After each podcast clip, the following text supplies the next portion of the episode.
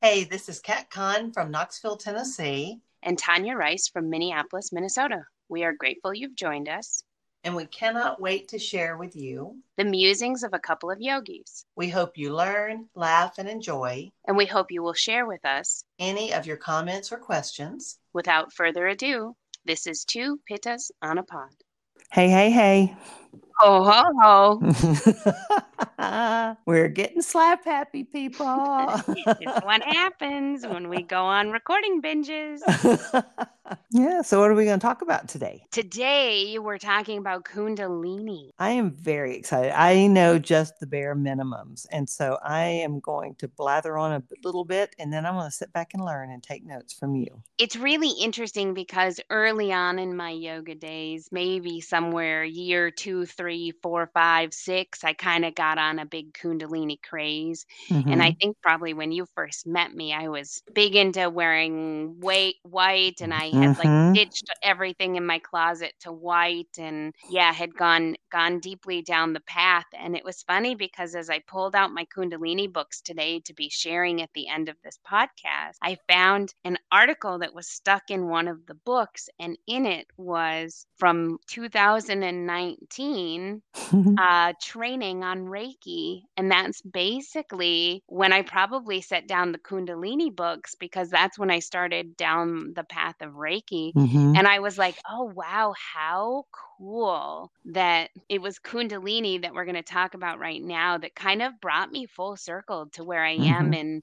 in the healing arts and the healing medicine and mm. yeah i'm like ah cool i didn't even i didn't even remember any of those details until i saw that stuff wow well it's an ancient healing practice and so that makes perfect sense and totally it awakens does. and it connects to the divine energy within yourself so you can work towards achieving a life full of lightness and joy and love but you know what does when i started looking because i do like i said i'm kind of a novice in kundalini so i know little bit. So I looked up things that I wanted to know the answers to. So what is Kundalini and why does why did Tanya wear white all the time? And how could it help? So, you know, more so I wanted to know, is this something I should look at exploring more? But in Sanskrit, Kundalini means coiled snake. And in early Eastern religion, it was believed that divine energy was created at the base of the spine. And it's the energy that we're born with. And Kundalini works to uncoil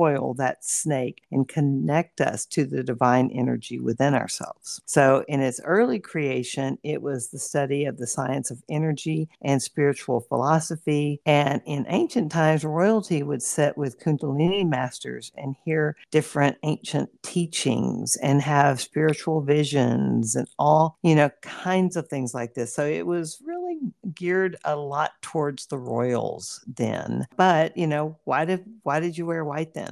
Okay, it's a coiled snake. Snakes aren't white, but but the spirit and the energy might, you know. Yogi Baha Bhajan Bhajan. I knew I was going to say his name right. Believe that the colors had an effect on the consciousness and that the color white was thought to expand your aura by an extra foot, not only by providing more protection from the harmful energy around you, but by projecting positive energy outside to the outside world around you. Kundalini people ask you to wear white so that you will reflect what is outside and go within yourself. And that's what white clothes can do for you, is what he what he said. Plus, so. lighter is always brighter. You think about the times that you're not wearing black and you go places, people are like, Kat, you look so bright. I know, they do. Or, they always. Yeah. See, look, I've got on an orange sports bra today. I was I was going to comment on it that I, I, love the color of your bra, but. I know.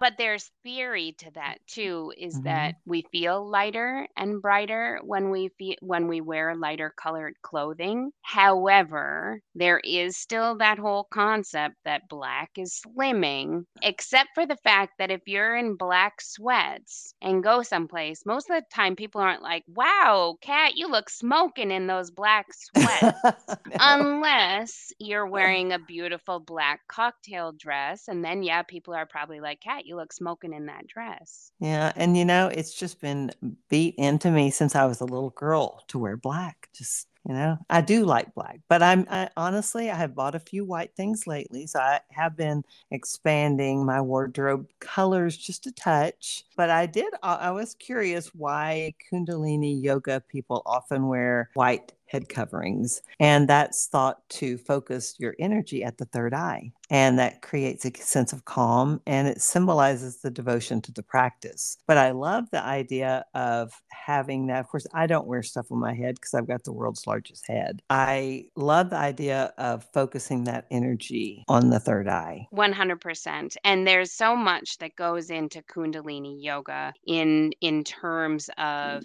like you said, sort of that divine coiled snake at the base of the spine. You think about every time you've ever taught Nadi Shodhana or alternate nostril breathing, what you don't realize is you're bringing everything right to that center column, the Sushumna line, which is that divine energy line, anyways. So, most of the time, things we're doing in yoga are so closely related, we just didn't even realize it, you know? Mm-hmm. So, I, the last thing I was looking at is how it could help us. I mean, why do I why do I want to try Kundalini or should I? Want to try it. And it's really a tool to help you achieve a light and joyful and love filled life. And when you do Kundalini yoga, you begin to not only become aware of the geometry of your body, but you see how that practice affects the energy and the emotion and the motion in your body. And we all have, you know, we've, we've talked about the locks in our body where energy can get stuck and where we no longer feel that we're in flow with our mind and our body but Kundalini pulls the energy at the base of the spine up all the way to the crown of your head. So it kind of creates a better flow of energy. And so it can help you uh, move more balanced through life. And we talked about balance last week. There's so much to be said for, like you said, it being a spiritual practice. What we want to talk about when it comes to Kundalini is that it really is Kriya based, it's a yoga of action. So it, there are set routines that bring about distinct results. And one of those distinct results is the devotion based heavy role in chanting. I don't want to say worship like, but it is very much devotion and trust in something bigger than yourself. In addition to that, it might be that what you're working on is increasing your faith base, or it's that mix of belief in a higher power and sort of that bringing yourself that concept of joy that you were just talking about. But that's another piece to the white clothing is it's thought that white is considered divine consciousness. And as we're working to move kundalini and working to move energy in the body, what we're working towards is that connection to divine energy, that connection mm-hmm. to uh, divine consciousness. And so there's a lot to be said for the practice itself, the customs. I like the idea of calling it ceremony because it is ceremonial, right? right? So it's a little bit different from uh, yoga asana, whereas the Kundalini practice is really trying to incorporate, it is still a royal path, a Raja style yoga. It still incorporates the eight limbs, but they're all done within one class, which is mm-hmm. maybe something different from what we do in yoga, is that sometimes maybe we're playing around with pranayama and we're playing around with meditation and we're playing around with yoga asana, but a lot of times we're not. A lot of times it's just class with pranayama or meditation and pranayama. It's not like a combination of all of the classes. We now have a class on schedule on our Sunday evenings called All the Things class. And oh, it is that. it is incorporated incorporating meditation, pranayama, yoga asana, sound and vibration therapy. Like we're trying to put all of the pieces in like you would find in a Kundalini Kriya. And mm-hmm. so we're just not calling it Kundalini and we're adapting it the way we want to adapt it. But it's a very popular class because everybody wants all the things. Yeah. Wow. I and love so, that. Yeah. So it's fun, but it really is cool because those Kriyas are kind of complex. Have you ever taken a Kundalini class? I never have. Never have. Okay. Okay, well, let's get talking. So they're mm. kind of complex because a lot of times you'll go into this Kundalini class, and what you don't realize is that the teacher has combined sets of Kriyas because mm-hmm. sometimes the Kriya is only like 12 minutes, or maybe the Kriya is 20 minutes, or maybe the Kriya is three hours. But whatever it is that you've joined, if you're joining a 60 minute Kriya class, maybe they've got an 11 minute Kriya, they've got a 22 minute Kriya, and then they've got a 33 minute Kriya, and the class is like an hour and six minutes long or something to that effect, right? Mm-hmm. And within that Kriya, there is heavy focus on pranayama. The pranayama is sometimes alternate nostril. A lot of times it's breath of fire, much like mm-hmm. that Kapalabhati breath. A lot of times that focuses on deep, deep core. It's really crazy because then also, in addition, a lot of times there's chanting, a lot of times there is singing, a lot of times within that chanting is breath work. So you're like, inhale. Exhale and you chant out what you're going to chant on the exhale. Mm-hmm. It's really kind of a very active class. And then because you're working so deep, such deep core, you're also working deep release. And a lot of times we used to joke Kundalini classes are the stinkiest classes ever because what's coming out of people is rich. It is rich. And I think that's real. Like when you're doing some deep, deep inner core detox, stuff's gonna come out and you're gonna stink. But mm-hmm. it's good stuff too, nonetheless. So, some of that Kundalini asanas that they really focus on deep forward folds, it is very much like I don't know if you've heard of those frog poses, but frogs are like so you're standing with like a forward fold, but your heels are together and you're on your toes. Oh, yeah. Uh-huh. Your hands are forward folded onto the floor or onto blocks. And within your frog is the requirement to stay on your toes, but you squat down into the frog on your toes and you stand back up into the fold and you do it with breath. So it's like in, out, in, out, in, out, in, out, in, out. And it will create this very quick movement. So not only is it intense muscle wise, but it's also intense breath wise. And it's also very intense emotionally because frustration might come up, empowerment. Like there's a realm of emotions that will pop up while you're in postures like that. The other is long, a lot of times it's a long, very challenging hold. Like I think about there was one class we got into and we were to hold archer pose and we were in our archer pose. I gosh, it felt like an eternity. And it was maybe not, but mm-hmm. I think it was like 11 minutes. And wow. in that 11 minutes, you were in your archer pose, your arms were falling out their sockets, and here you are pumping your stomach to try and breathe breath of fire while your legs are falling apart. Right. And you're trying, like a good Kundalini teacher is encouraging you to stay within the moment and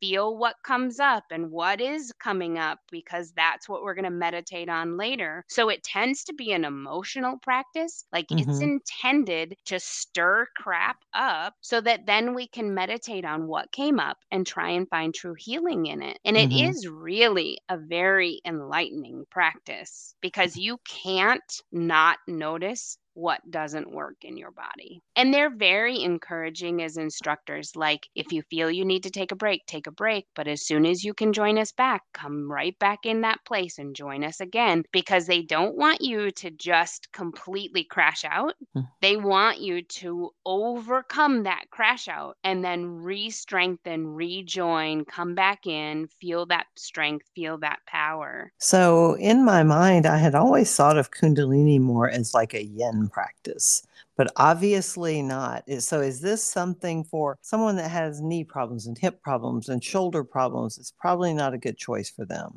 sounds like. It might be a little trickier for them to practice, mm-hmm. but everyone is welcome. And uh, most Kundalini instructors are very, very good at giving modifications and adaptations, but it is a strong class. It is a workout, but on the flip, if all you can do is set on your knees and participate participate until the point where you can join 100% there is there is a need for that spiritual awakening in all bodies. Mm-hmm. yep it is uh not a not a yin style practice though. No.